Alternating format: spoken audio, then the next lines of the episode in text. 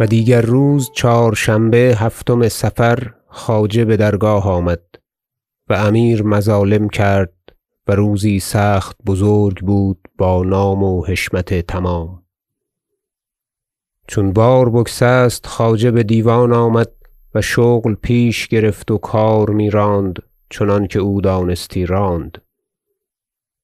وقت چاشتگاه بونصر مشکان را بخواند. بدیوان آمد.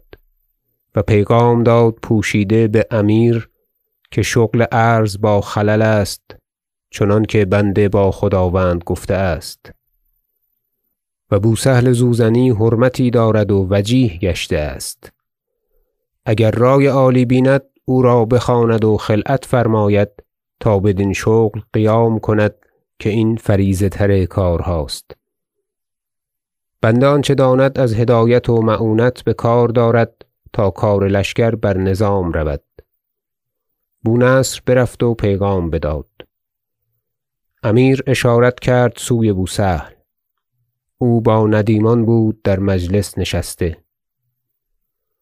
تا پیش رفت و یک دو سخن با وی بگفت. بوسهل زمین بوسه داد و برفت. او را دو حاجب یکی سرایی درونی و یکی بیرونی بجامه خانه بردند و خلعت سخت فاخر بپوشانیدند و کمر زر هفتصدگانی که در شب این همه راست کرده بودند. بیامد و خدمت کرد. امیر گفت مبارک باد نزدیک خواجه باید رفت و بر اشارت وی کار کرد و در کار لشکر که مهم تر کارهاست اندیشه باید داشت. بوسهل گفت فرمان بردارم. زمین بوسه داد و بازگشت و یکسر بدیوان خواجه آمد. و خواجه او را زیر دست خویش بنشاند و بسیار نیکویی گفت و بازگشت سوی خانه و همه بزرگان و اولیا و حشم بخانه وی رفتند و سخت نیکو حق گزاردند و بی اندازه مال بردند. وی نیز مثال داد تا آنچه آوردند جمله نسخت کردند و بخزانه فرستاد. و دیگر روز بوسهل حمدوی را که از وزارت معزول گشته بود خلعتی سخت نیکو دادند جهت شغل اشراف مملکت.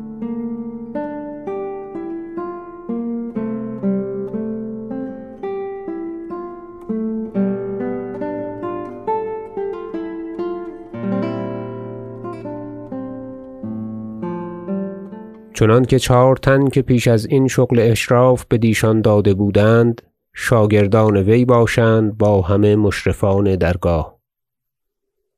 و پیش امیر آمد و خدمت کرد. امیر گفت ترا حق خدمت قدیم است و دوستداری و اثرها نموده ای در هوای دولت ما. این شغل را بتمامی بجای باید آورد. گفت فرمان بردارم.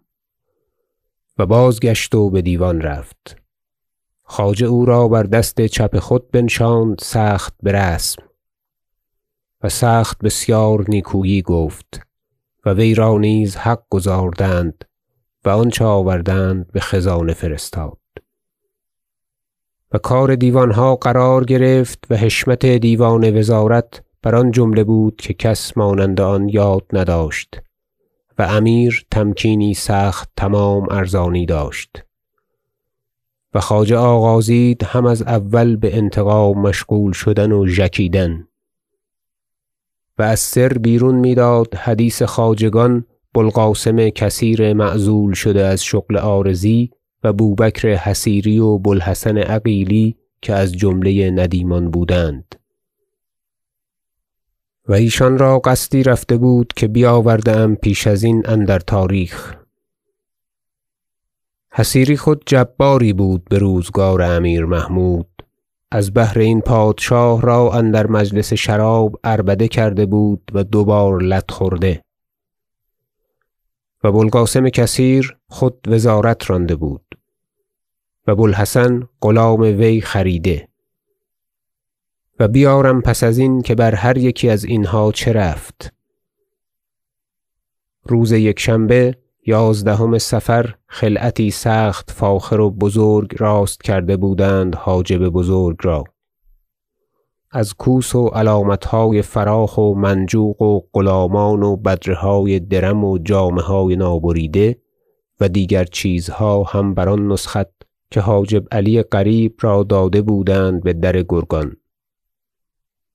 چون بار بگسست امیر فرمود تا حاجب بلگاتگین را بجامه خانه بردند و خلعت پوشانیدند.